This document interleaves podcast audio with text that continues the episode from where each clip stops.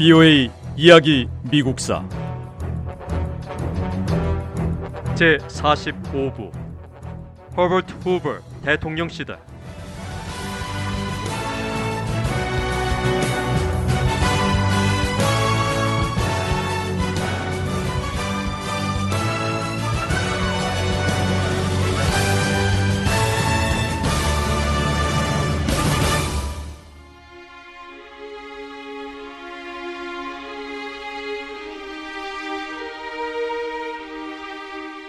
(1932년) 전직 군인들이 워싱턴 DC에 모여 대규모 시위를 벌였습니다.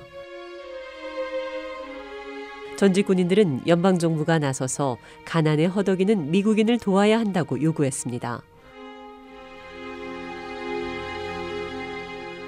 후보 대통령은 구호 노력은 지역사회 차원에서 자발적으로 이루어져야 하고 정부가 운영하거나 통제하려고 해선 안 된다는 입장입니다.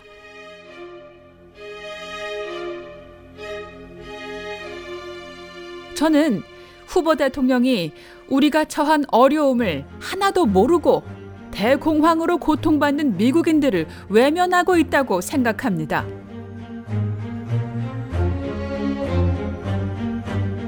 물론 처음 증권 시장이 붕괴하고 행정부가 나서서 경기 침체를 해결하려고 애쓴 건 알고 있습니다.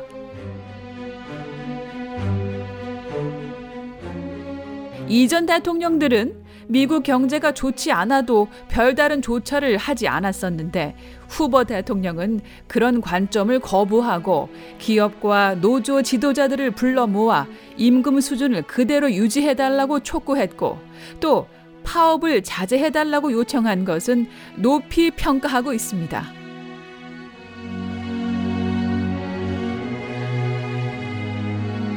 미국인들에게 주변에 일자리를 잃은 사람이 있으면 자원에서 서로 도와주라고 부탁도 했고 미국 은행 제도와 산업을 개혁하려고도 했습니다.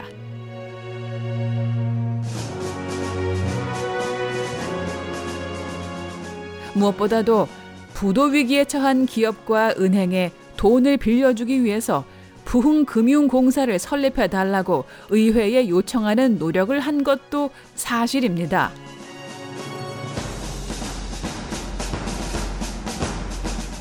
하지만 아무리 후보 대통령이 나름대로 경제 문제 해결을 위해 노력했어도 이 결론은 역부족이지 않습니까?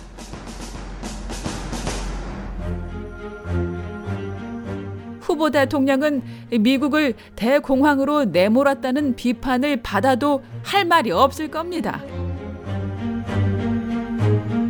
대통령이 되기 전에는 수많은 사람의 목숨을 살린 박애주의자였지만 대통령이 되고 대공황이 찾아온 지금은 미국인을 가난에 허덕이게 만든 미국 최악의 대통령 가운데 한 사람이라고 생각합니다.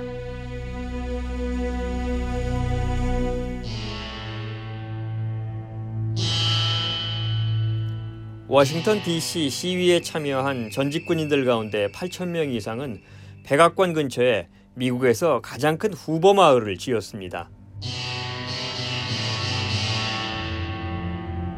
후보 마을은 노숙자들이 임시로 지은 판자촌에 후보 대통령을 비난하기 위해 붙인 이름입니다. 연방군은 무력으로 제압해 전직 군인들을 해산시켰고요. 이들의 작은 피난처였던 후보 마을을 불태웠습니다.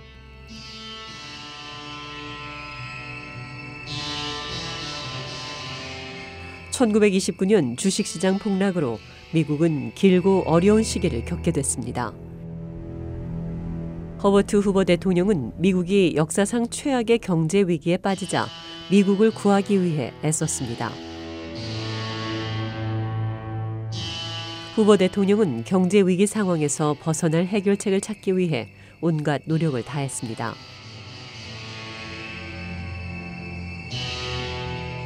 하지만 이 시기 후보 대통령 앞에 놓인 과제가 대공황 문제만은 아니었습니다.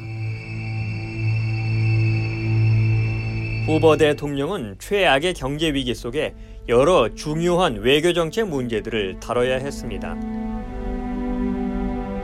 미국이 대공황에 빠진 이때 남아메리카에서는 혁명이 일어났습니다. 경제 상황은 유럽과의 관계에 심각한 문제들을 불러왔고요. 아시아에서는 일본이 중국 북동부를 침략했습니다.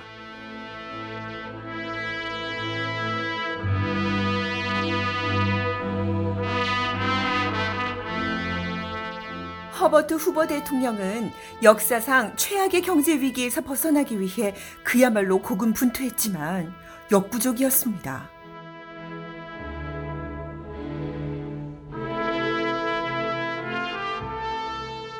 미국의 경제 문제를 해결하기 위한 후보 대통령의 노력은 실패했어요. 다만 외교 정책에서는 일부 성공을 거뒀습니다. 하지만 이 시기에 후보 대통령을 비롯한 미국인 대부분은 당시 독일과 일본에서 힘을 얻고 있던 세력이 장기적으로 국제사회에 어떤 영향을 미칠지 이해하지 못했습니다. 후보 대통령의 외교 정책은 우호 관계를 만들고 전쟁을 피하려는데 방점이 찍혀 있었습니다.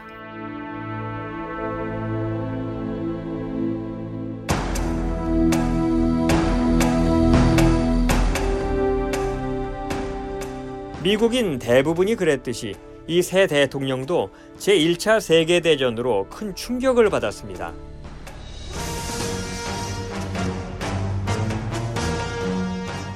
후보 대통령은 끔찍한 전쟁의 결과를 자신의 두 눈으로 직접 목격했습니다.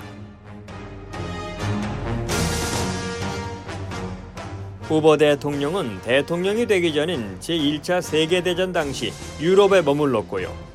이때 전쟁 피해를 당한 유럽의 민간인 희생자들에게 식량을 공급하는 국제적인 노력을 이끌었습니다.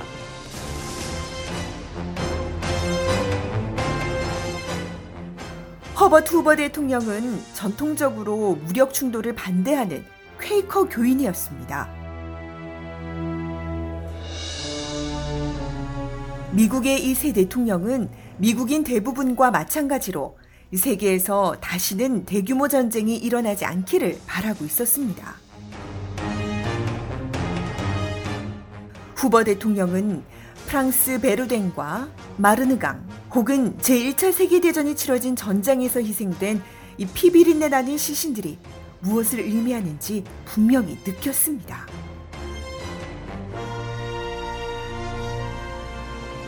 그런 만큼 갈등은 전쟁이 아니라 평화적인 협상으로 해결돼야 한다고 믿고 있었죠. 대통령으로 당선돼 백악관에 들어가기 전부터 후보 대통령은 이미 평화 협상에 대한 신념이 있었고 이 목표를 향해 노력했습니다.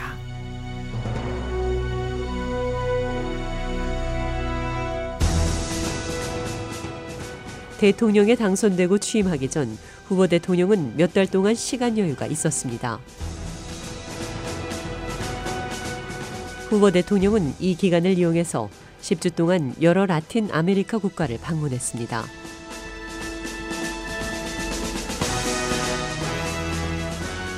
여행을 통해서 후버 대통령은 미국이 독립국가로서 라틴 아메리카 국가들의 권리를 존중한다는 사실을 알게 하고 이들이 미국을 신뢰할 수 있길 기대했습니다.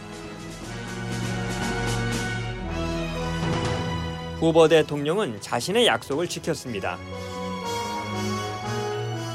후보 대통령이 취임한 다음해 후보 대통령 행정부는 라틴 아메리카의 모든 정부를 인정한다고 발표했습니다. 이 결정은 평소 미국과 우호적인 국가의 정부이든 아니든 상관없이 라틴 아메리카의 모든 정부를 포함했습니다.